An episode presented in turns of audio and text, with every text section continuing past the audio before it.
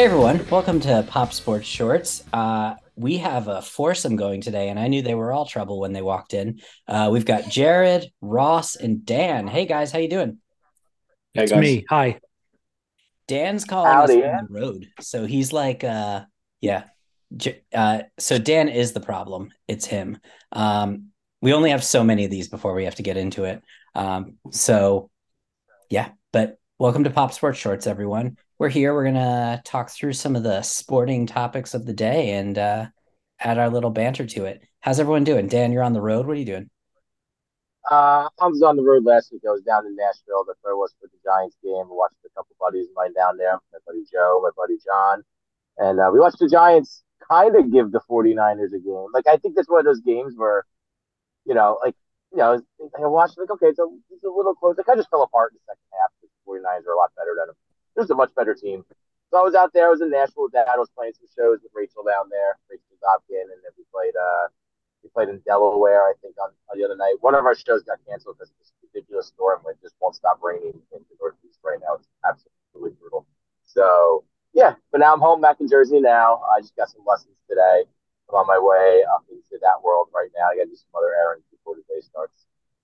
We felt like the We pod was like missing pod that, was like, that, I'm like, calling in from the the road WFAN vibe. So thank you for that today. Absolutely. I'm, I'm very proud to be Dan from Lakewood today. All right. So let's get into it. Yeah, I mean, you mentioned it. Uh Giants 12, 49ers 30. Ross, Dan, what are your thoughts on that game?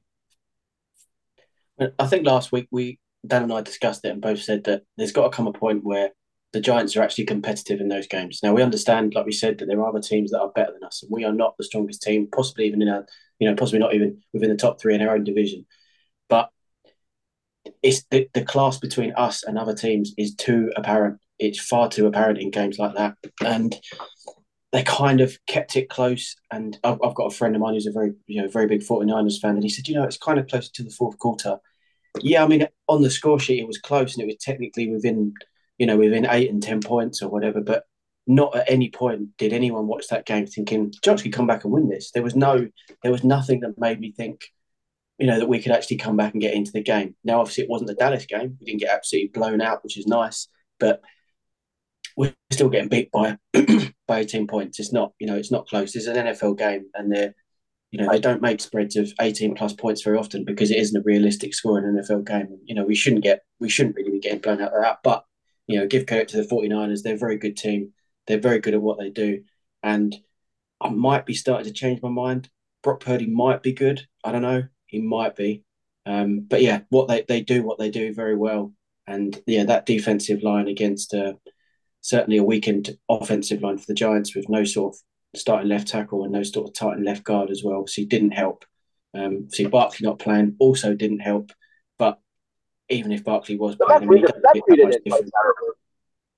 Matt Breida wasn't terrible. He had, he had, he had made his mark on the game. Um, yeah, Yeah. that's what it seemed. The first half, we kind of got like, okay, they're playing this. They're playing this team that's significantly more talented. Let's be real here. Okay, they're playing this team pretty tough. They're holding in. You know, Jones is throwing the ball pretty well. You know, there's no, I got really nothing to play about. I just feel like they were just, you know, outclassed by the end. Just the talent gap became too much to overcome, and it was just too big of an ask for this team right now to, to come back against the 49ers. It's only two scores, you know, and it just there's, there's just not an we're just almost the same as last year. There's more talent than last year, I guess, maybe, but it's still just not enough to come against the big teams. And I'm happy it wasn't a blowout, like you said, like Dallas or, or the past two Eagles games. But I feel like they still are a good two steps behind, at the very least, the 49ers, who are probably, I think, I don't know, I think they're the weakest of the elite NFC teams only because their quarterback. If you put a better another quarterback, and say Aaron Rodgers went there and inevitably didn't tear his Achilles because it's not the Jets, and that probably wouldn't have happened. So the, the 49ers are probably the favorites to go to the Super Bowl from the NFC. So I guess that that's where my you always feel like you can maybe beat them because the quarterback's questionable. But now you're saying Brock Purdy's playing some solid football to start this season, and he's not holding this team back in the slightest. And 49ers, another team to really really look out for in the NFC. Now, now the Giants are one and two. they did play two of the best three teams in the NFC in the first two, two weeks of the season. Uh, so that doesn't have to be accounted for. They improved against San Francisco in the ways they failed against Dallas. Uh, they've had a really good comeback to show that there's toughness in the locker room. They do believe in each other. They're just they do believe I think in Daboll and the system. They're just not good enough to play four quarters against the Leafs, and that's what Thursday was like. I am of the firm belief that uh, Kyle Shanahan can just take anybody who has the ability to throw a football and turn them into a manageable NFL quarterback. So that's a big part of it too. Um, where do you feel that the giant? So through three games now, um, not really a large sample size. I mean, I don't believe we know who's good in the NFL until like the end of October, beginning of November. But where do you think the Giants, uh, like, where are their deficiencies at the moment? Ross, we'll start with you. I think just to go back on your point a sec, I think you maybe can't tell who's good maybe for a few weeks, but I think you can definitely tell who's not.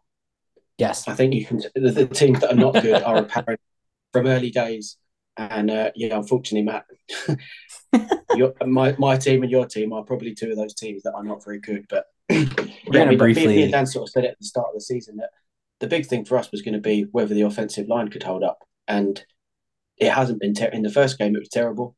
In the second game, it was a bit better, and in the third game, it was probably a little bit better again against what you'd expect to be a very a very dominant, um, a, a dominant 49ers defensive line. I think obviously the weapons have improved for the Giants. I mean, getting Darren Waller, I mean, he's he is he is good. He is really good. Um, but yeah, I think the Giants have had the same problem for years in terms of receivers that they've just got they've got sort of six or seven slot receivers ready to go at any one time, and obviously they got Hyatt now, and hopefully they can start to work in his speed a little bit, which they worked Yeah, in really well. And then he didn't against the 49ers of just nothing. Nothing. It's like they had nothing even like ready for him. Why Yeah, are we not getting this kid the the ball? Take some take some chances downfield. Get this kid the ball. He can obviously he has elite speed. Let's see what he's got. They're like they they didn't outside of the second half against Arizona. Daboll hasn't really used them. That's maybe this is the maybe this maybe now this is the first maybe complaint I've had about him in his tenure as Giants coach. Like you have a player who could be, I think, of an excellent deep threat, you know, for this team, and you're not even giving him a chance. And what do you have to lose? There's nothing No, to lose by giving him a chance out there, in my opinion.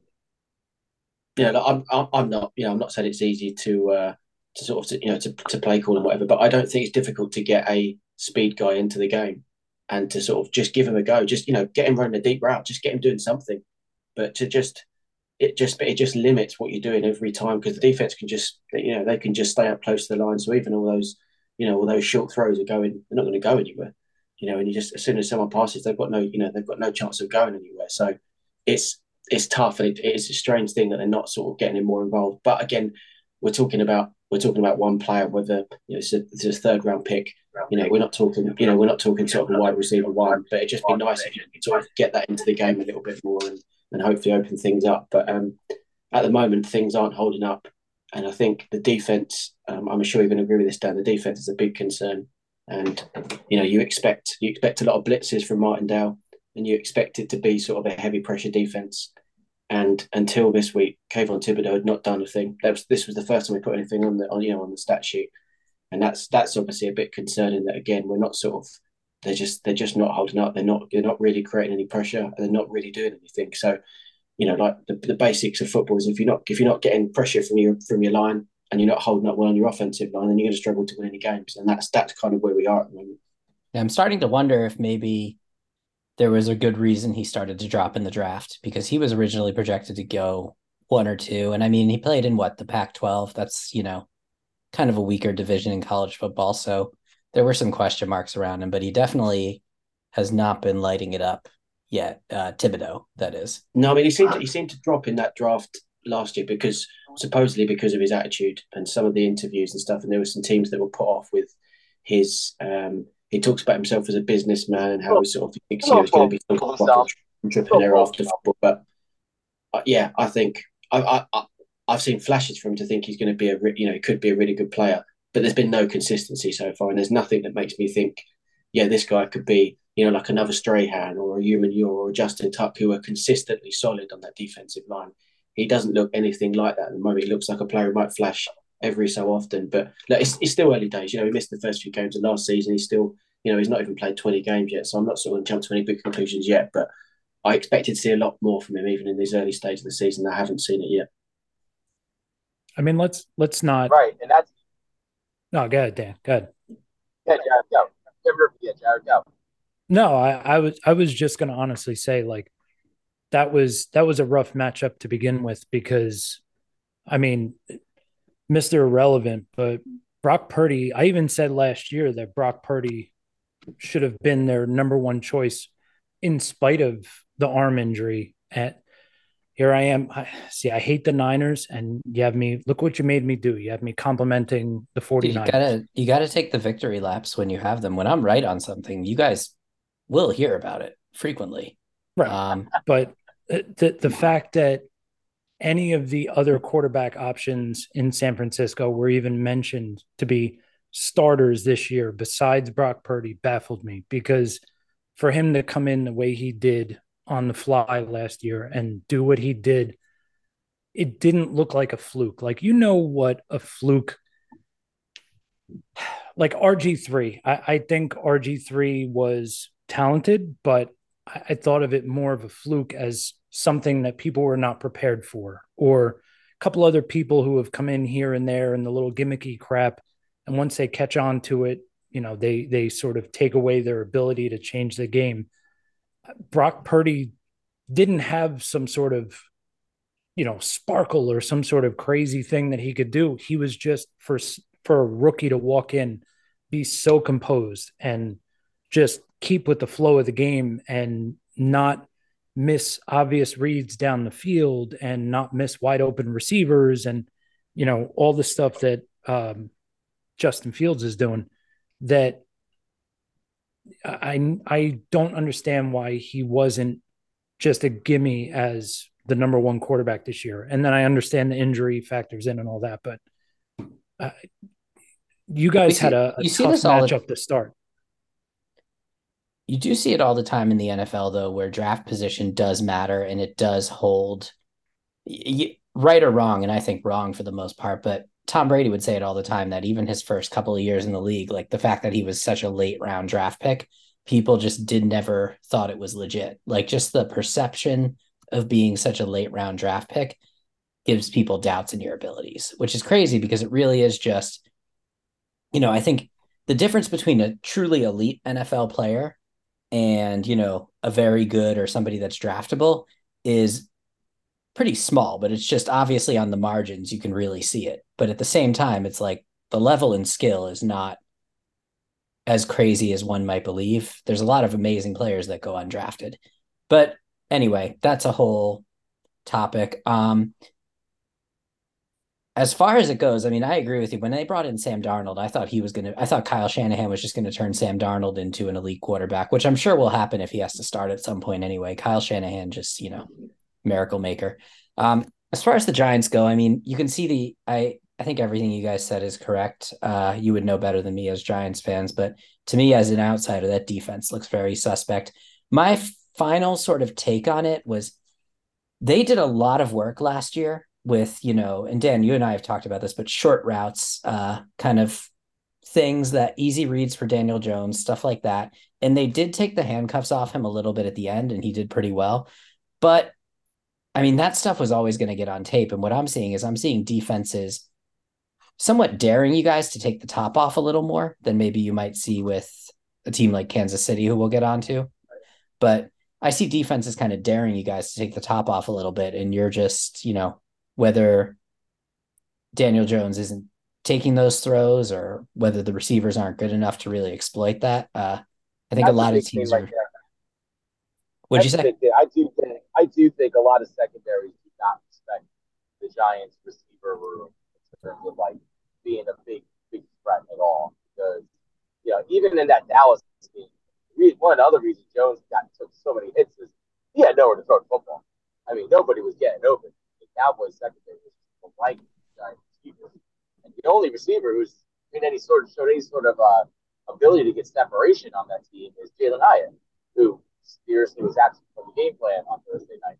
So until like I think until it's going to kind of rely on him taking a big step and really taking the train wheels off, let Jones throw the ball deep. But Jones really doesn't have time to throw the ball deep because the offensive line's been so bad, also. So there's a lot going wrong there. Uh, all the Thibodeaux talk, I'm with you there, Ross. I mean, he definitely runs his mouth a lot, um, has not backed it up as much as he needs to. But he's the same thing that we keep saying. There's times where he looks awesome, but just the consistency.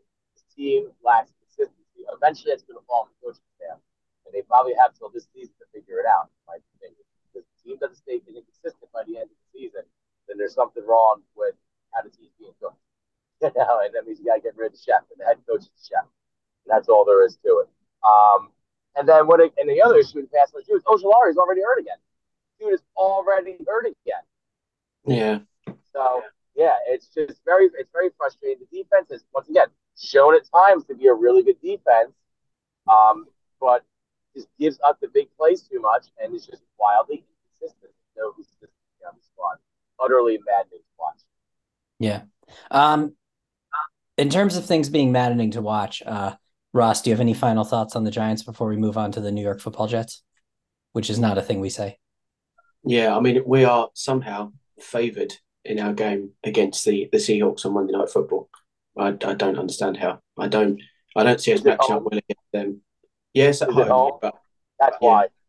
Yeah, yeah, but I, I, I don't see where the big home advantage is for us at the moment. Um, I mean that home advantage worked out well when we lost forty to nil in the opening game of the season. So, um, yeah, we'll see. But I said, I, yeah, I just, I just hope they do find a lot of consistency over the season. Of this, the West Coast teams historically struggle when they come to the East Coast. Dan, you and Ross should do a gambling pod. Oh, that would be a fun time. I'll just yeah, show up on it and say smash the under on the Jets score. Yeah. That'll be my prediction. Because uh, that one came true. Oh God, I almost don't even want to. I mean, I'm gonna have to talk about this game just a little bit, but um, yes, you are. Jets Patriots. Uh, I'm looking for the score. I know the score, but it was 15, 15 to 10. What a fucking score that was. Um, Listen, your I, your boomer celebrity fans have had some great reactions. Fireman Ed, Joe. Oh my god! I expect you to be. I expect you to be right on par with your boomer celebrity fans. I'm not like that.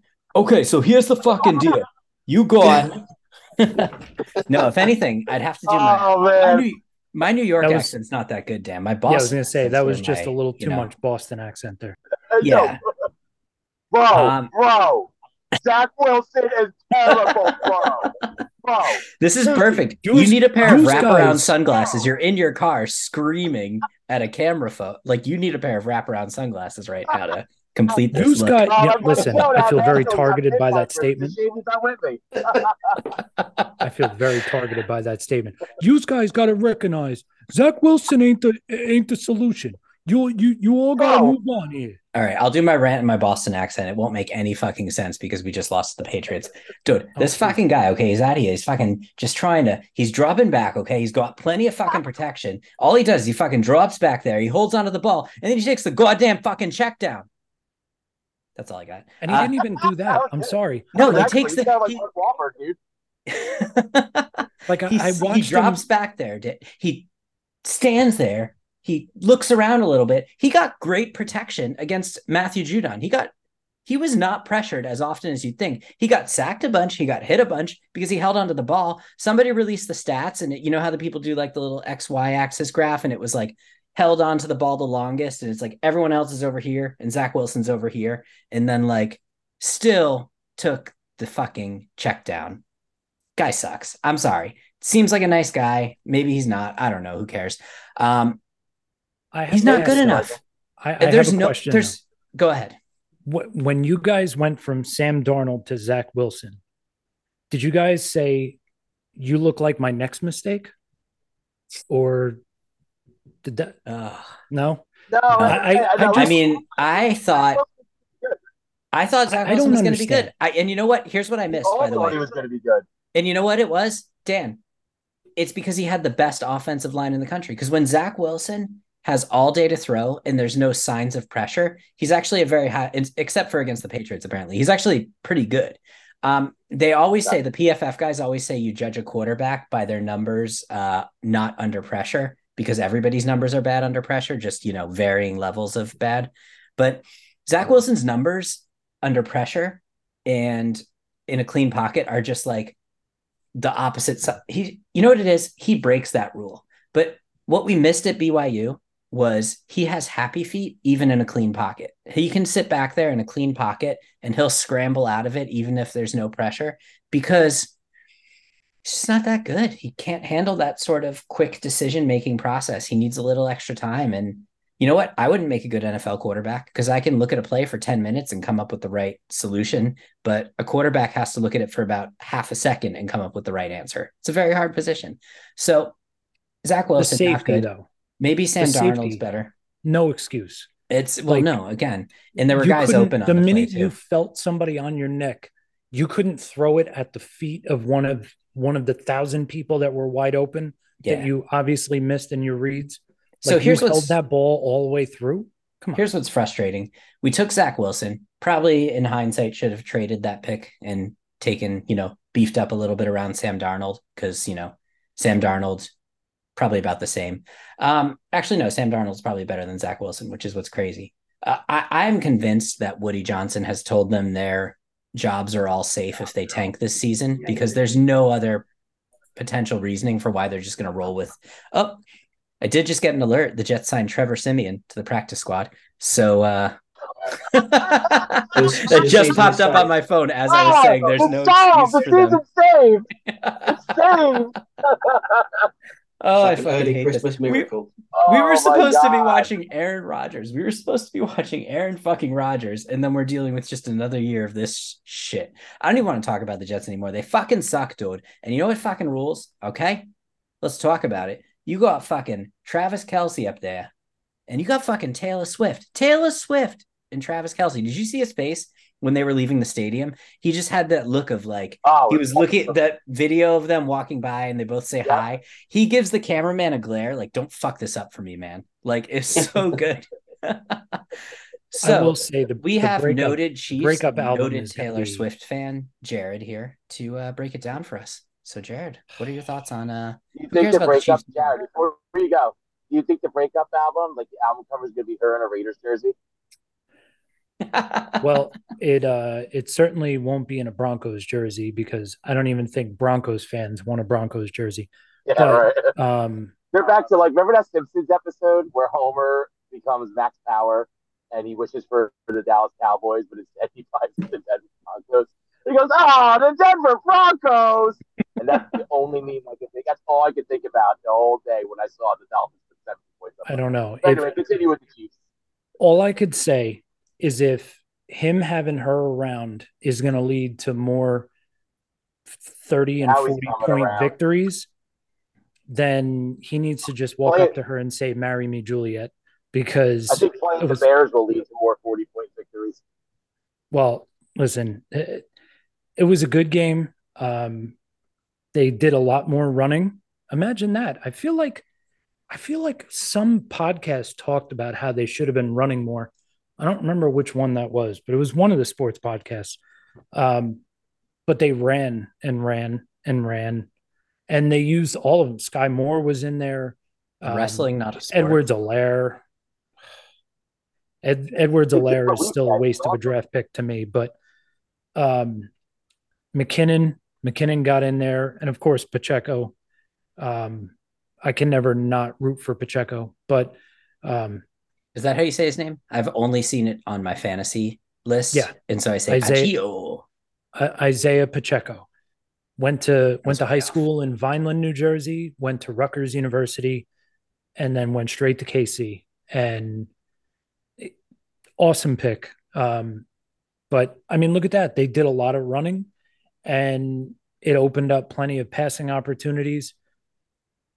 Did have like a little bit of a come the fuck on moment when uh, the defender rolled onto the back of Mahomes' ankle, but uh, Saw that.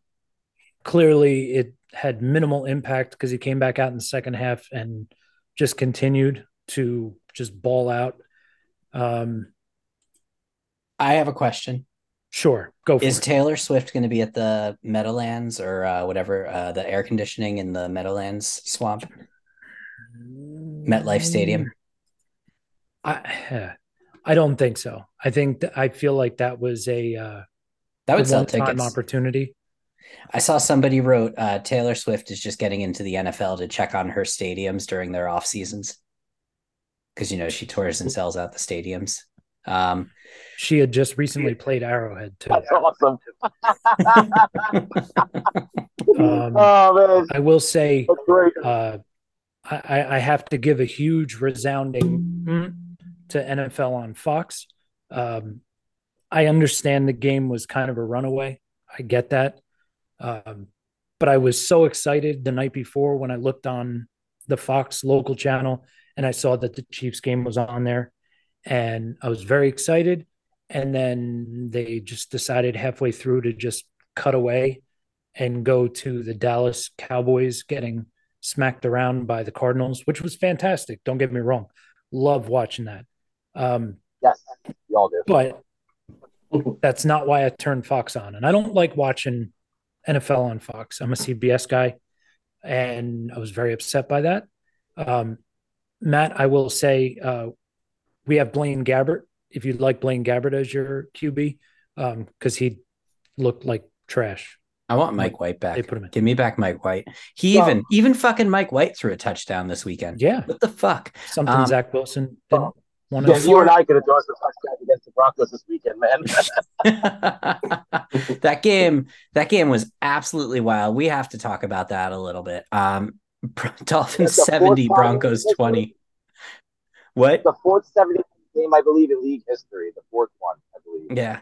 I Um, think- Dolphins. I- the Dolphins had the chance to score the most points in an NFL game, and they took the knee instead. So that's what's Yeah, even funnier, right? I stand by that is more of a fuck you to McDaniel is giving more of a fuck you in a way to Sean Payton because if they take the point, like if I'm Sean Payton and I'm on that side of it, I'm like, cool. At this point, just set the fucking record against us. Like, just do it. I just whatever. Who cares? But instead, he takes a knee with a clear chance to set the record, and it's almost more of a middle finger. I really like McDaniel. Um, I. I said- I like what he's doing down there. Dan, you'll probably appreciate this comparison more than the West Ham fans did in the group message that Ross and I are in. But I would say he's the uh, Ange Postecoglou of the NFL. Think about it this way: very likable guy, um, always seems to just have it together. Like no matter no matter when things get poor, he always seems to just sort of calm everybody down. And like last season, things went badly for the Dolphins. They lost every quarterback on their roster at one point. Uh, they were going pretty poorly and they still recovered, made the playoffs, and you know, gave the Bills a run for their money. And now they're three and oh, what four and oh, three and oh, where are we? I don't even care. Um, they're undefeated and they're a very good football team. I mean, arguably, and arguably better than Buffalo. yeah. I mean, he went down there though, and Yeah. he said he was going to create, he wanted to create a track meet. He had a vision, and that's what they've done. I mean, that team is just a nightmare to face. Um, And Waddle isn't even playing. Waddle's not even out there yet.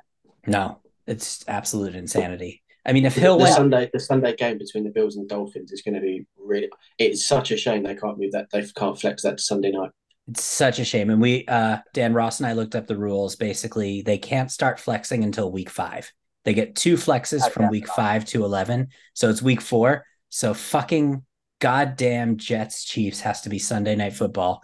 Um, Oh, so I have to stay up late to watch my, to just watch. Yeah, it doesn't even matter. Uh, Bills Dolphins is the game of the week for sure. That's going to be in, that's going to be a Oh, great on. showdown. You don't think Bears Broncos at 1 p.m. Eastern time is going to be the game of the week? Yeah, but 1 Come on. p.m. is the trash hole time. That's where you're supposed to put all the bad Easy, teams. easy You're supposed to have the you're supposed to have the bad teams at 1 p.m. I know because the Maybe like- Jets have been at 1 p.m. for the last game. 10 years. maybe one good game. You put it Yeah. 1 p.m. Um, yeah, are we seeing the Bears, they're the worst team in the league, right? The Bears. I think we're Yeah. worse. Are the Bears the worst team in the league or the Broncos? No, 'Cause I think the the Broncos, Broncos. scored some points. I think The Broncos. I think the Jets are worse than both. Whole game. No way. The Jets at You think the least have a solid no, defense. Jets was talent. Yeah, the Yeah, Jets they have at least got the Jets they're have at least I got some talent. I don't know what I don't know what the Bears have got to offer. They don't even know what they're doing. They've got no idea how to use the quarterback that they've got that they spent a you know a high draft pick on. I mean, this I- does sound a little bit of the Jets as well, but It's a perfect. Yeah. the Jets didn't want to have to use their high draft pick. You know, they've given up on him already. I mean, the Jets, the Bears, sorry, have got you know a running quarterback who can run probably better than any quarterback I've seen probably in the last ten years, and they don't like to let him run. They want to make him pass, which has never been his strong point. They just have seem to have no idea what they're doing. They seem so clueless. And I actually feel sorry for someone like a DJ Moore who's gone out there and probably plays. He's, you know, would probably be doing a hell of a better job playing out still with uh, help trying to help out Bryce Young or, or now Andy Dalton instead. And uh, yeah, he's got to sit there and he's trying to persuade Justin Fields to come off the field because he got hit again. You know what? Mooney's a decent player too. He's a decent receiver too, but there's just no other talent on that squad. The coaching isn't using the team right, and ownership of that team is brutal. It's like the three whammies, and they're and they fail amazingly fail at all three of, of the most important parts of the team. You know, you have to have good ownership because that's that's the culture. You have to have good coaching because that's who calls the plays. You have to have good players because that's who executes the plays. And they suck at all three. All fucking three. It is brutal. Brutal. I yeah, you're right. They are worse than the Jets because of that defense specifically, and that's really the Thank only you. reason. It's just it's so painful to watch your team get stop after stop and then move the ball three yards and then take a sack or something like you know. But anyway, I digress. We're done with the Jets. Uh, Um, just to, just to quickly just to quickly finish the Jets, though, Matt. There aren't many teams in the league that could lose a franchise quarterback. Aaron Rodgers is going to be a future Hall of Fame, you know, former MVP. There aren't many, if any, teams that could lose that level of quarterback and then still be really good. It just doesn't. There's a reason It's that those guys are paid the money that they are and that they are the heads of the franchise because they are that good. You know, if the Chiefs lost Mahomes, you know, I know head, Chad Henne came in last year in the uh, playoff game and slung it about a little bit and did all right, but if the Chiefs actually lost Mahomes for a prolonged period of time, like like the Jets have with Rodgers, or if the Bills lost Josh Allen or Hurts was lost from the Eagles, they would all be bad. You know, they, they don't. You know, they've obviously got all got different strengths and different ways that they play. But if you're losing that level of quarterback, the drop off is immense to that to sort of you know to your backup and whatever. So yes, the Jets are going to have a bad season, but I don't think they're a bad team. I just think they're in a bad situation at the moment. And I think if Rodgers can come back healthy next season, maybe you know maybe it's a year too late, but yeah, they, they can still be good next year. But don't you know don't you don't need to cry every Sunday. Just remember next year it might be okay. I'm still gonna cry every Sunday. Um, Okay, well, I tried. you know, So other reasons. I just want to throw out there one more thing before we get too far away from the Bears, because I know you usually want to run away from the grenade, but I saw the guy on Instagram that I love sending you guys stuff, Benchwarmer Brand, and he does his little skits with the teams and the players, and he basically yeah, said that uh they're going to do the the Bears Broncos game is going to be a relegation game, and whoever loses that game is going to be swapped with somebody from the uh the AFL or the USFL or whatever. The XFL. The, the XFL. XFL. Which, which, whichever by the They're way, one's merging that season. Rumor has They're it, yeah. Rumor has it the USFL and Yeah. XFL are talking merger. we spend a lot of time That's on this smart. podcast talking about bad teams. We need to we need to get some Jared's it's good Jared's here today because you know his team's good. But um Uh, I listen, can't wait until the Taylor the Taylor Swift 1989 jersey becomes the top selling jersey in the NFL. uh, oh my god, it's Hold good. And the on. Swifty the Swifties are gonna buy KC jerseys too. And you know what? 100%. Oh, Kelce's, Oh, Kelce's- Jared. Kelce's already got the bump. Kelce's already got a huge bump today. All the Yeah. Swifties are buying up his jerseys. He's already got the bump. He already released it. Already Oh my god, So- they're gonna be America's team because of Taylor Swift. I do. Oh, not. You're the new Cowboys. only oh my be- goodness. You're the they're gonna unseat the Cowboys. Cowboys only because of Taylor Swift and nothing. was- there's no other factors. the new Patriots. You're really the new Cowboys. Nobody cares about oh. Mahomes. Nobody cares. So he, here's here's what I say, right? So Are you gonna put a Are you gonna put a roof on your stadium so God can watch his new favorite team, just like the Cowboys did? Put a hole in it. How can you have Swifties in the elements? You can't do it. well, they need to toughen up, even if they are 12 year old girls. So listen, all right, don't blame me. Love made me crazy. So my wife said something that I'm I'm like 99% sure that she was trying to troll me, but part of me thinks she was actually kind of serious with it. She's like, so after that game, she's like, honestly, I think Taylor Swift is the reason why Travis Kelce is popular. And and she was sitting over here and I'm looking at the TV and I just went, what the fuck did you just say? I said, like it took that minute to process the words That's that awesome. came in my ear and went through my brain. That's quality. And I could feel like the verbal buckshot bouncing around in my skull. And I went, whenever people recently talk about the best in NFL history, I said in the last couple years, coincidentally, as he's been playing with Mahomes, I said he's been in the conversation of by the time he retires, he'll be the best tight end in NFL history. I said that was like Taylor Swift wasn't even a conversation at that point. What? And she's like, no, no. The only reason I said, plus he had, albeit one of the worst ones ever, he had a dating show. He's been doing commercial spots, promos, all this other stuff. What? So that's where part of me believes she was trolling me, but just No, that Jared- statement just hurt my brain so bad. Taylor's a first ballot Hall of Jared- Famer at her chosen chosen job, and Yes, you know, was a first ballot, he was a first ballot top. He's a Hall of Famer. There's no doubt about it. Um, I, Jared, just know there's only one thing you said wrong that whole thing. You said 99% sure. Just know that everybody 100% is trolling you right now. hundred percent. And she was definitely trolling you there, and that was good on her. Tell her we all. That's her, right. Yeah. Clap for Jared's no, wife. because I, like I said, I don't condone domestic violence, but I almost was brought to domestic violence. But then I realized if I do that, we are never ever getting down. back together. oh, you did it! You did it! All right, all right. And that's all I'm doing with this episode. That's it. No more. That was very. Can I- uh, Can I Bill Burr propose a topic change? um, what do you want to change the topic to? Well, are, are, let me first ask: Are we done with the NFL? I'm good on Um, the NFL. I just wanted to ask, when do we start to have the discussion of Tua being an elite quarterback? No, Okay, he's one concussion away from retirement. We're that doesn't. Okay, let's uh let's Yeah, we'll revisit that. I just want to plant the seed on that as a topic. I mean, Exactly. Ross and I interact a lot with a Dolphins fan who also doesn't think Tua is elite, but thinks he's in that next tier, which I'd agree with right now. But I'm I agree with that. I'm I'm starting to wonder what at what point do we start to think of putting him in that other tier? But let's uh let's see how the rest of the year plays out. Um, Let's let's win. Let's win some more games. Let's win some playoff games, and then we'll Let's have see do it consistently for a long period. That's I'll 100% agree with that. Mahomes is on year five of like being amazing. okay, Jared, Yeah. you want I to? still It say sounds like you have another topic you want to cover. He's he's one concussion away from.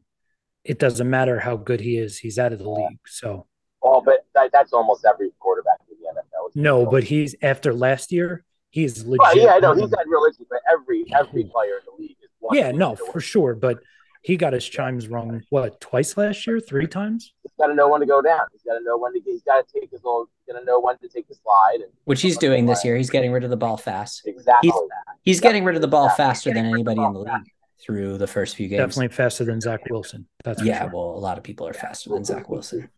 Um, uh, yeah. Okay, So, Jared, so- before I move on to my other topics, it sounds like you have something you want to hit on. So I will preface by saying I have not been an, a devout following person for many years, um, mainly because I feel like the sport has gotten very prima donna ish from the last time I was really an avid follower.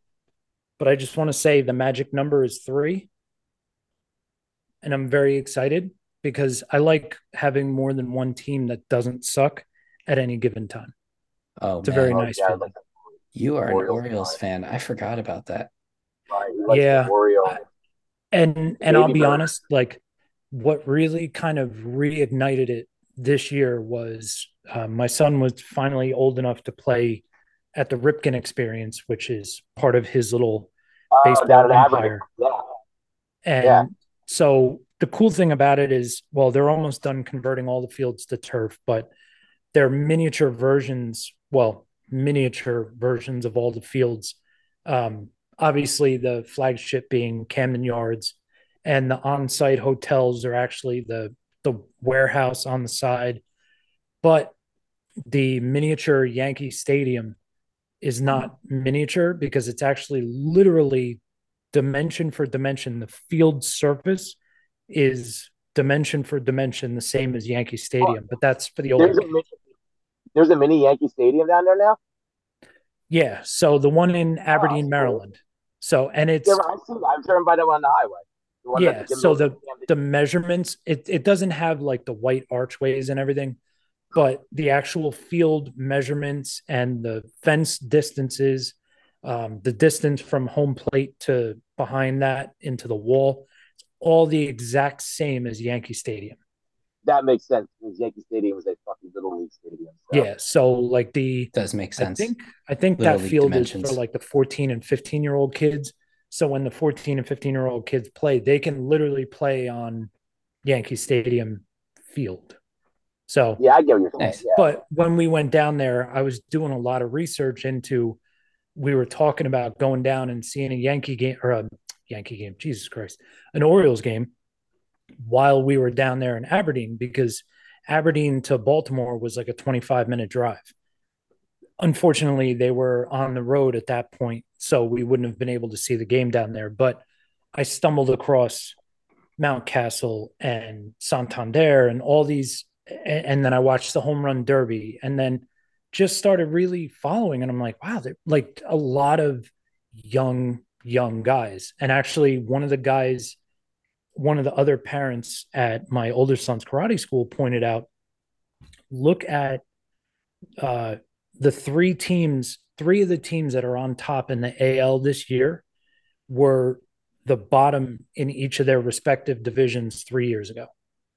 Or two, I'm sorry, two years ago, 2021. the Orioles, I mean, this is the this is the fruition of what's been a long term oh, yeah. five-year rebuild, and that's just paying off. We knew these players have been down in their farms for a long time, and now it's just paying. And They just keep calling up top prospect, top prospect this season. So they're, they're they're kind of following the Rays format. You know, they're realizing they're a small market team, and I'm sure they're going to sell most of these players to the Yankees, Dodgers, Cubs, and Mets at some point. You know, but and just rebuild because they, they they do player development right, and that's what like the Mets are finally starting to figure out too.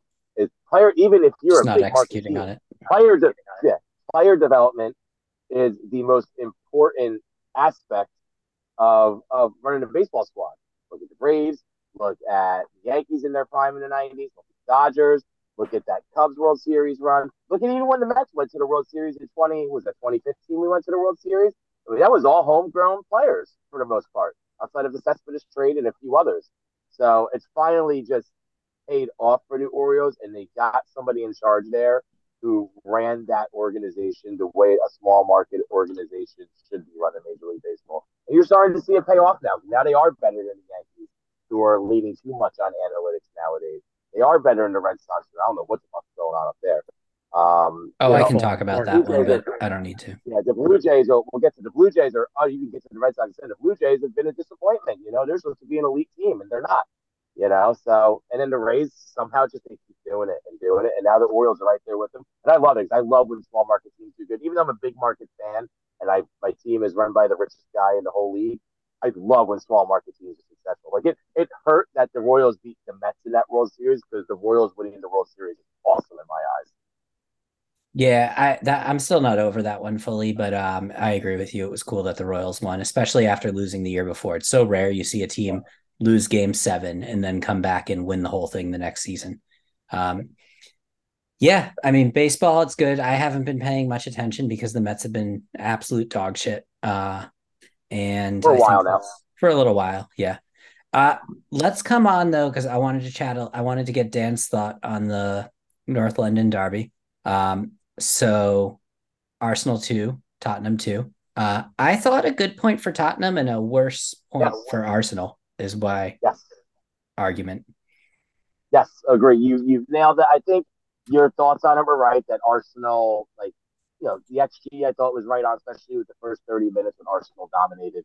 Um, and those are the only thirty minutes in the match that I missed because I was originally supposed to watch it on tape delay, but then my mom canceled her birthday breakfast on me, so I already missed the first half hour, and then I accidentally spoiled myself in the score, so I just went back to watch, and it only recorded for. It was annoying. I missed I the thought- first half an hour. That's how it all went down. I thought when Rice came off, actually, uh, and it looks like hopefully his injury is not too bad. I know he's been na- dealing with the calf injury, but it looked like a back injury. They said. Uh, hopefully it's Yeah. not too long, but it, I I felt like when he came off, it got way more chaotic, and Tottenham had a really nice spell. Yeah. He's really like he really is like the linchpin that Arsenal team early on, Declan Rice. He is like what is he's like the glue over there. And uh it's, yeah, the minute he went off, it's like Arsenal didn't know what to do and they didn't know how to play through the ball anymore. And Tottenham really were clinical on their chances. They had big chances. I mean, Son had that first goal was beautiful, beautiful bit of football by Maddison. I thought Um, Maddison was going to take it on his left foot and shoot it, but he played Son in instead, and it was a Yeah. nice play. Beautiful, beautiful display. Yeah. And Um, then the second play. what'd you think of the for- penalty? Uh, the handball, yeah. I, I, I just so I mean, I guess it's yeah. I don't. Somebody said it best. I think it was Arteta said it after. Was it Arteta that said, "I don't know what's a handball"? Maybe it was Andre. I don't know. One of them said after the match, "I don't know what's a handball, what's not a handball." It might have been a different manager during another. I think it was. Po- but I, no, it was. I think it was Big Ange said that. Was it big No, hand? the, the thing is, the thing But is, you're I don't know from multiple managers over multiple games every week. That's not just a. It's yeah, not just. you- you're yeah. right, Dan. That's coming from Yeah. multiple the people. So it's tough. inconsistency. Yeah, I think it's a handball. It, he had his hand up, and it would have went in the goal. It would have went in the Handball. goal. That's the key. That's the key for me as to why I'm okay with that one being called. Uh, the one, the one against Wolves was pretty shameful. Um, I mean, the ball like bounced off his thigh and you know hit the guy's arm. Like I always thought that was never a handball, at least under the modern rules. If it bounces I mean, off, the, the only one reason part of your body. that it went anywhere near his arm is because it bounced hot off his thigh and deflected upwards. Other than that, exactly. it would go nowhere near his arm 'cause his arm was up in the air because he just jumped forwards. So that one, yeah, that one was very harsh. And Gary O'Neill was uh, understandably very upset about that. But yeah, the um, yeah, I don't really think you can argue too much with the Romero one, and he sort of half argued his case, and then when the referee came back after looking at the uh, looking at VAR, he just he accepted it. I don't I don't really think that he he thought he was going to Yeah, get there's not much of a Yeah. fight you can make there. Yeah, Yeah, there's, not, I there's really no. I'm not mad at it. And there's Spurs fans that are upset about it. I'm not sure why, but I look at it like this. You know, yeah, Arsenal won the XG, but I think Spurs, especially once Rice went off, played the match they wanted to play. They controlled as much as they wanted to control. They capitalized on two great opportunities. Almost had a third one. I mean, they were they were an excellent save from uh, Raya away from winning this match three to two. Um, but they, but at the same time, Arsenal was a mishit from uh, uh, who had the mishit for over the goal um, earlier. I forget who it was, but they were missing away from. I think it was Jesus from It was that Jesus, match I'm pretty sure. Yeah, Uh, and then, uh, but at the same time, Arsenal's first goal was a kind of a fluky-ish bounce off of Romero. Their second goal wasn't from open play. So Spurs are that close to winning this match 2 0 also. So I Guys- thought it was a good point for Spurs, a spur, a, a, a point they they deserved. I think Arsenal deserved a point too. And that was, I know Jared hates it, but that was a match that should have ended in a draw. A draw was the right result there. Ross, what do you think? Yeah, I, th- I think that's fair. I don't really think you can argue argue much with that. Um, I think Arsenal obviously had had a lot of possession. I think if Arsenal had like a proper out and out striker, I think they possibly possibly would have would have won that game. But in fact, talking about Arsenal forwards, Nketiah was really lucky not to have got sent off. That was a He was terrible lucky. challenge. He should have been sent off. I mean, was- he's lucky that the Tottenham goalkeeper sort of managed to lift his leg off just as he's crossed into it. But yeah, I mean, that could have been a leg break. That was such a bad tackle. And you're talking to like number one Eddie and Nketiah fan over here. I am a big fan of his, but you know I love players like that. Well, you may not know, but Dan probably does. Um, Yeah. yeah, But I, the players are going to play, play, play, and the haters are just going to hate, hate, hate. I like how you muted for while we started talking about soccer, and then you unmuted just for that. he did. He is so That's my guy. That's my guy. KKG. I love it. He is so in on He loves Taylor. No, Loves I hate Taylor. Taylor, he's but. But he Look at him. so His in. face is turning red because he loves her. You know, I hate- fourth KK reference this episode. because I'm, No, try- I th- I'm I- trying no, to have I a think little fun really with it because otherwise it makes me want to throw up.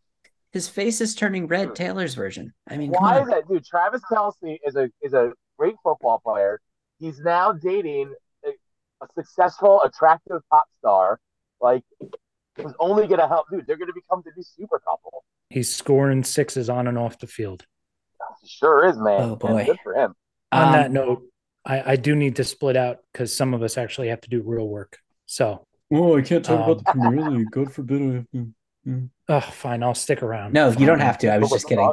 No, because I, I have nothing. I have nothing to offer on it. So, Uh, we're not going to go. Gentlemen, I look forward to discussing- Rugby, Jared. Jared, you still watch rugby? You would love it.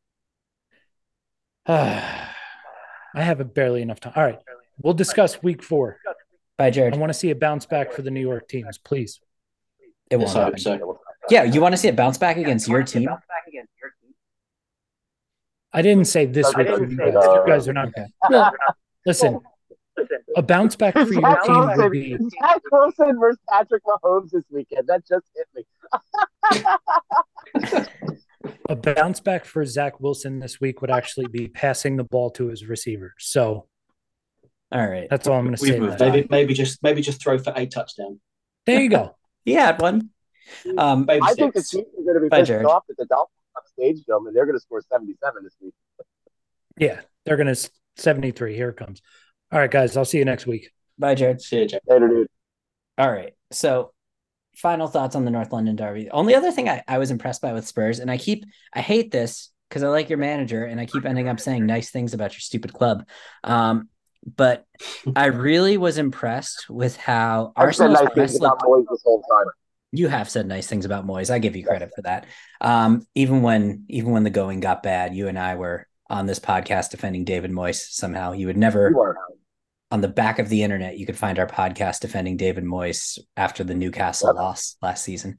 Um, anyway, uh, I will say I loved that they stuck with their plan. Um, you know, they played their style, and Arsenal's press looked pretty good at the beginning, and they looked like it looked a little shaky from Tottenham, but they still stuck really with did. it. A lot of teams would have uh, started just kicking it deep. So good on them.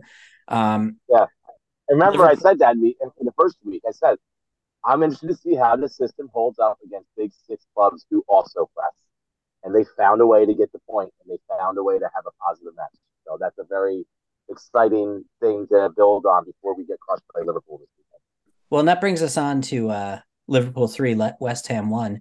Um, my quick thoughts on it: I thought the score line was the proper score line. I thought West Ham did well in the first half. Um, ultimately, though, Liverpool overran us, and I, they look like they're back. What do you guys think, Liverpool? I think I think like a lot of the times in the Premier League, it's fine lines. I mean, we had we had three or four maybe good chances in the first half, and we took one, and then we made a couple of little mistakes. They capitalised on it, and that's the difference in the game. And yeah, we didn't, you know, like, a bit like what we said about the the Man City game the week before, Matt. I mean, we didn't get absolutely played off the park. Liverpool are a better team. We were competitive. We were in the game. We did show flashes. We had stages where we were on top, but they took their chances and we didn't, and they capital capitalized on our mistakes, and they didn't make any mistakes. And that's just, you know, that that's the difference is those little, you know, those fine lines between and whether you're going to hold up or not. And yeah, you know, like like with Man City the week before, except not as bad. But yeah, they're just they're just better, and they were better. And the only way you're going to go away to Anfield and actually get something from the game is if you you know if you don't make those mistakes and you do take your chances and we just didn't i mean i'm not going to listen to all that rubbish about oh the, the refs at anfield and stuff like that it's not it's not a thing. They were just they were just better than us and they took you know there was obviously nothing wrong with the penalty. Salah's just quicker than Aguerd he brought him down it's a penalty. There's nothing to argue about. And yeah i just think that they are better they play better and we just didn't do just enough. And it still shows there is obviously that that big gap between us and the top six or seven teams where you know we're just we're, we're not you know we're not quite there yet and we're still a, we're still a fair ways off of being there. The noise you just heard was uh, after Ross said he doesn't want to talk about the refs, me crossing Chris Kavanagh off the running order. Um, I will say, uh, I agree with you for the most part. Obviously, the penalty was the penalty. I also don't think it was a penalty against Bowen. Like I've watched that enough times, and I just think I would feel like that was harsh if it was given against us. Um, I think it's one of those ones as a West Ham fan you take it but you knew that you were getting a little bit of a gift if it was given so yeah, I wasn't yeah I, I can kind of Um, yeah if I- it was given against us you'd be fuming I'd be fuming. Yeah. The one that got me though was uh, Antonio was just getting fouled so bad, and this happens every week. It's like Premier League refs have decided that you cannot foul uh, foul Michail Antonio. You just, I don't know what it is, but on their This goal, this on their what used to second goal, ago with Andy second We hands. talked about this. Go ahead. I'm going to go Ross first. You and I then. talked about the Antonio thing. I'm sorry. I'm sorry.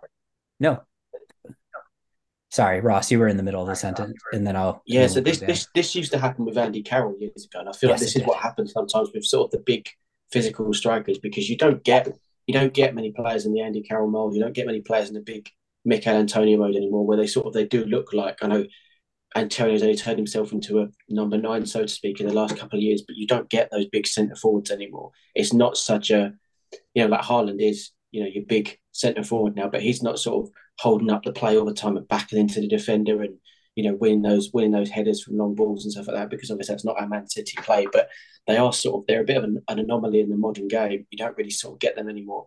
So refs don't seem to. It's almost like a forward can't be physical, and it's like well you're so big, like you know. And to be fair, Antonio walks off with his top off all the time and his his shorts half up, his legs showing how massive his thighs are. Referees think there's no way this guy. You know, there's no way this can guy get fouled. You know, there's no no way no way a foul can come Yeah, on him. It's just It's psychological thing, man. I think it's a psychological thing where you see some guy and you know he's out there and he's built like fucking Ray Lewis, and you know, and I guess that's the thing, you know. And of course he's gonna not get any fouls called on. him. Looks like people are bouncing off him. He's massive, and that's I thought we and Matt have talked about that before. I just think he just gets hurt because he's too damn big. Or even say he gets he gets it held against him. He's too fucking big, you know, and that sucks. I think it's horseshit, but I don't know how to fix that. Uh, it's you saw it in the com. It was worse in the conference league last year, almost. Uh, you know, against uh, AZ Alkmaar, they were foul. They were just absolutely like hanging on his back, and it was like toddlers playing with like their camp counselor or something like that. The way they were hanging off of him. Um, it it's frustrating, but I, the refs aren't why we lost. It's just with cap. It, it was just, you know, when you go to these big six sides, they're already more talented than you. They're already just better, more complete squads. And then when they get these little calls here and there, it's just a little extra infuriation. But realistically, uh, the way I'd summarize West Ham right now 10 points from a run that included Chelsea, Brighton, Man City, and Liverpool of their first six. I'm happy with that. I'm happy Yeah. with where they stand. Pretty good. Except, except Yeah. Chelsea sucks, so that doesn't count. Chelsea are still a mid-table side. They they play. They're basically at this point they're like level. It's almost like what you used to talk about with like Aston Villa. It's like if you beat Aston Villa, you're good. If you lose to Aston Villa, you're bad. It's almost like that kind of classic That's mid-table level. there. Like So it's funny. I was actually, I was to, to, to quick hop on Chelsea. Um, I was, I was reading. I, I, I was reading. I, I followed him a little more this year because Pochettino's there, and you know he's saying the right things. Like this is going to take a season. Like we're kind of rebuilding from the ground up. I'm just curious to see, like, will the new ownership have that patience? Will the fans have that patience? Because Chelsea has have, haven't operated like that probably since like what the 40s, no, like the 70s. When the last when did Chelsea really start getting big? In the early 90s, Ross. It was when when uh, Roman Roman It took It took till Abramovich came in, sort of. Yeah. Um, Oh, really? Okay. 2000s, I thought they were I mean, yeah, they were they were just a, a team that was sort of there or thereabouts for a long time, but they were never never actual title contenders for a long time. They've had spells where they won cups and stuff, but they were never actually good for a long time through the eighties and nineties. They were more of a mid-table. I always thought of them more of as mid-table side until you know Roman came in and just uh, was Yeah. the first kind of sports washing enterprise we saw. Well, just Got just before he came in, they they did manage to qualify for Europe a couple of times. They sort of scraped in and sort of you know winning the games at sort of towards the end of the season and stuff like that. But yeah, they were never. It was till Ab- until Abramovich came in. That was the only time they ever got enough to sort of come in and actually be sort of Premier League Premier League title contenders. the best description I've heard of it was um it was uh, one of the podcasts I listened to, the Football Ramble. Uh, one of the guys said that Chelsea were always a circus, but with Abramovich, the clown car was at least a Mercedes, and now it's just fully off the rails. Like, Right. which I have to So credit that I have to podcast. credit That's a great. Um, so so I, Dan, you're echoing us right now. Uh, I am happy with um where West Ham have started. I'm not gonna lie. I mean, as annoying as it sucks to play City and Liverpool back to back. There's not not a lot of teams are gonna win that stretch anyway. So coming up against Sheffield, um, and you know, you guys both thought Sheffield was going to be a tough test for Newcastle, and they rolled through them. So let's make the same exact prediction. Sheffield will be a tough test for uh, West Ham, and you know, hopefully, hopefully we go from there. Dan, who does Spurs have next? Uh, Liverpool. So an L. Ooh. Yeah, L. Oh, I was going to say instant loss then. Yeah, Yeah, If you beat Liverpool, Liverpool, be- Liverpool. Listen, Liverpool could be like a relegation team, and they would, and Spurs could be like the top team in the league, and Liverpool would beat Spurs. It's just how it goes. There's nothing. Jurgen Klopp is like Spurs daddy. He just owns us. There's just nothing, nothing they can do like is good enough. They just can't. There's no possible way. He just knows exactly what to do.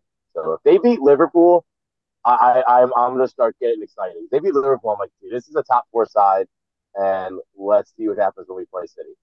Uh, Maddison says Maddison says the Spursy uh, tag is now behind them, and I'm so- I I'm I say so- we're going to be I'm the judges of that.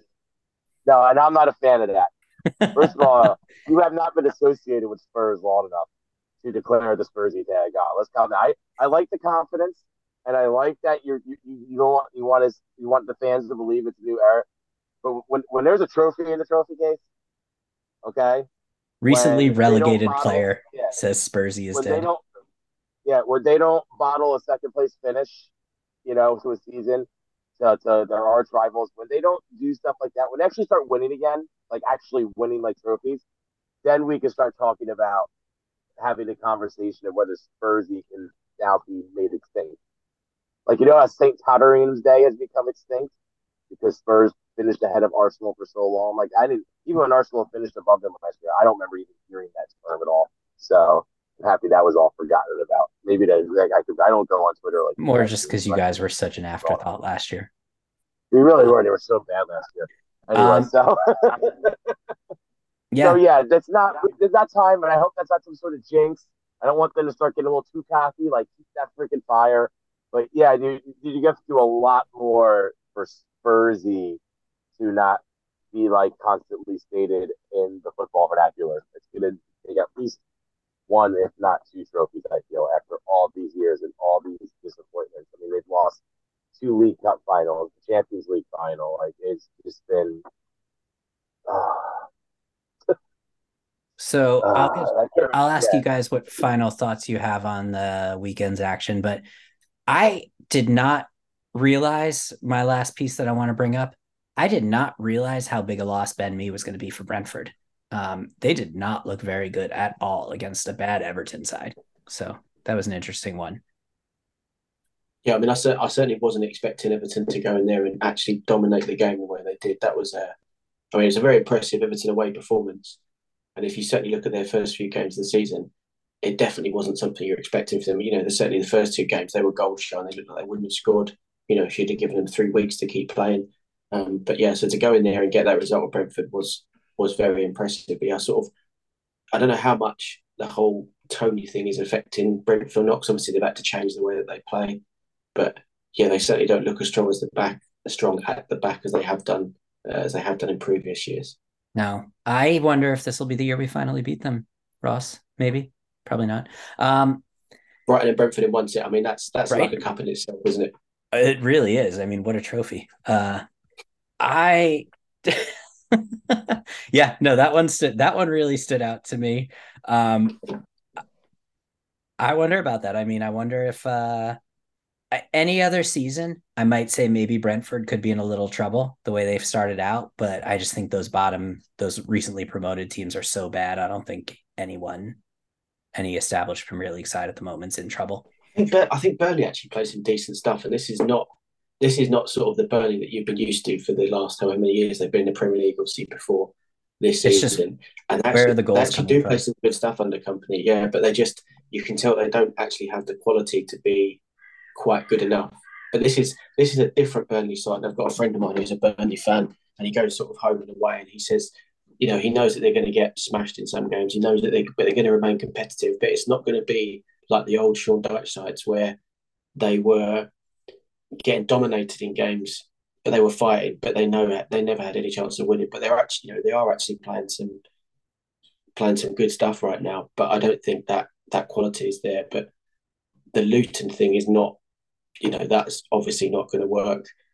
They're just, they're just, yeah, they're bringing, they've got players in their starting lineup that have played for them in League One, League Two, and even one guy's played from sort of in the Football League. It's just, it's just not going to happen for them to be able to sort of have that quality to, uh, quality to sort of keep going. It's, it's sort of a nice, you know, it's a sort of a, a nice story, but you know, they're their stadium that only fits about 500 people and is, is built on the back of a housing estate. I mean, it's just uh, it's set up to uh, it's set up to fail, unfortunately. But you know, we'll we'll see how bad they are going to be. But I can't imagine them being anywhere close to even getting maybe even 20 points. I think they're going to be one of the worst Premier League teams we've ever seen.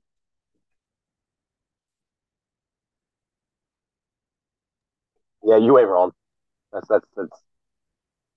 They're completely out of their element. It's a cool story, but they're definitely out of their element completely. Okay. Um, well, only other thing I wanted to mention as far as uh, the footy goes is uh, Jamie Vardy scored a penalty. Um, and who is it against? I, am losing it already. Um, Bristol. Bristol City. Bristol. Jamie yeah. Vardy scored a penalty against Bristol City. And I guess the away fans had been singing about his wife. So he ran the entire length of the pitch just to celebrate in front of them. I love that guy. Um, oh, just king shit house. Ross, what are your thoughts on Jamie Vardy? I'll give you the I'll give you the floor. Yeah, thanks, Matt. Yeah, um, yeah, great. The guy's there. The guy's been great for. It's a pretty boring story, but yeah, as long as you know, if Jamie Vardy's happy, give him another Red Bull, let him go and have a party, and then yeah, we can all we can all enjoy his incredible career. What a story! Let's yeah, let's keep it going for as long as possible. He is past it it's last year's but even he he doesn't even look up to speed in the championship right now for the most part. It's from what i've seen. He's just you know no i don't, think he, I don't think he does but he's such a leicester legend that it doesn't really matter anymore. He can sort of he could just stroll through the you know come on every now and then score a few goals here and there and he's just he's just made for life. And you know he's going like to score he's going to score an important goal somewhere that helps them. I mean i think they're going to come right back up. I think it's becoming yeah, blatantly obvious fine, yeah. they're the class of that division. But i he'll score an important goal that everybody can look back on and be like, oh, that's the one that got us promoted. And it's just going to add to the legend of Jamie Vardy. Yeah. He's almost like the Eli Manning of that team, where, you know, we just throwing a lot more interceptions. Oh, come on, Dad. come on. No, no, it's so true. Come on. He was throwing more interceptions at the end. And that one time they went to the playoffs accidentally at the end of his career. You know, I mean, it's pretty much the end of his career. It was. But he, like, also threw a lot of important touchdown passes, too you know, there's just there was like you know, yeah, he's still good, but like you're also kind of hanging on right now. Especially that last season, Eli, we can just tell his arm was like pretty much. So the rest, the rest of the Leicester team, the rest of the Leicester team is like the Giants' defense, and Jamie Vardy is like Eli Manning. So like Mark, Marc Albrighton is like David Tyree or something think we're going off the rails now. Uh yeah. Favorite favorite Jamie Vardy. Yeah, I just I, I'll never forget. I know I've said this five times in the last three days. Anytime Jamie Vardy does something, I just it's not even the story for me. It's just what an asshole he is. I love that about him. Like you know, scores a goal against Wolverhampton last year, goes over to the Wolves fans and just howls at them. And I think Leicester were already winning by a good margin celebrating the eighth goal in their nine nothing against Southampton like it was the you know final penalty of the World Cup or something like that. Uh, just great stuff. Um, Dan, we got to wrap up, but uh, Devils split up their squad last night. They played the Habs and Philly, blew out both of them with a split squad. Their oh. star players going to both places and all of the Philly and the uh, Montreal fans were online talking about how pissed they were that the Devils sent like an NHL ready squad. And it's like, no, they just have that many great it. players. Yeah, help it. Can't help just it. That damn good. Just that damn good. so good. Uh, I I am I'm danger. I'm getting in danger of being cocky, and I have to watch myself because I started. Yeah, I'm getting in danger of like expecting weights. Like I'm getting too close to Stanley Cup or bust zone, and that's real dangerous territory to get to because if you don't win the Stanley Cup, you're gonna be fucking disappointed in the season. Well, and here's I just, the thing. I look, you look at this team. I just look at this team on paper, and the way they're clicking, and the, the age of these players, and how they're coming into their own, and they've all been together for a long time. It's like there's there's really no other team in the East that has the same camaraderie as them. Not even the Canes at this point. The core you is know? locked up. The core is locked up too long term. The question is though, they have right now all these ancillary players who are very good, who will be too expensive to keep in a few years. So it's like you look at it and you're like, oh, the window's right now. You know how sometimes when you look at a competing team and you look at their initial years and you realize, oh, wait, that was actually like the real window. Um, even though when you're in those initial years, you think like, oh, we're going to be good for X amount of time, and here's where the window is going to open. Right. I think the window's open right now. When we look back on this in a The few years, open. this might be the best collection of talent we'll end up having around these guys. So ah, we're already over. Let's not get too deep into the Devils, but we'll we'll start with hockey soon. We're bringing Ross along on hockey. He watched uh he watched the Devils in the playoffs last year, so he's he's on board. Big Jack Hughes guy. Uh, Yeah. It was it Yeah, was it, was, it was a lot. It was a lot of fun. Matt trying to sort of educate me on how the uh, on how the NHL actually works. Sort of, I've been a fan from afar for a long time, but yeah, I did jump on the bandwagon a little bit, a little bit maybe. But yeah, I'm looking forward to getting into it some more. and Obviously, chatting to you Get guys on. about it as well. Gotta get, gotta get you Oh yeah, I'm on. I'm on. I was just trying to make play it sort of play it cool, but yeah, I'm on. I am on. You're gonna got a be Jack uh, Hughes jersey yet? You got a Hughes jersey? You got any jersey yet? No, I'm waiting for. I'm waiting for Matt to send one like he promised. Okay, I'll do that. We need to get you need to start you need to start like a um you need to start like a UK Devils fan uh thing or something, get some clout that way. Cause every time there's this guy, UK Mets fan in Newcastle, and he seems just like a massive tool, but the Mets like invited him to a game and they gave him yeah, a I've box seen that. seat. yeah. Yeah, so it's like that you need to get on The that only thing the is, Devils. but, I mean, you've obviously got the Man United with the Red Devils. So if I started the UK Devils, people still think it's like another sub Man United sports group. It's true. Oh yeah, you're really That- and I'm far too lazy to run a You're sports group. So That's You're true. like always going to be associated with Man U over there, like default. Oh, yeah, I don't want that. Yeah, even the a same point. colors. Is that? Well, no, no, it's not the same colors. Just the red's the same. I, we have more reason to have a devil though, because of the Jersey Devil. They're just Yeah, like, right. the fuck's the devil no doing in devils Manchester? No fucking Manchester devil. Fuck out of here. No devil in Manchester until uh, the Taylor Swift tour goes there. That doesn't even make Yeah. sense. It turns red. I don't know. I'm go. I'm stretching here. Uh, Jared said he wanted. All right, I think it's time to wrap up. Um, this has been Pop Sports Shorts. That's, so hard. that's Ross. That's Dan calling in from the fucking road. This will be. Hell yeah. And uh, thank you everyone for tuning in. Have a good one.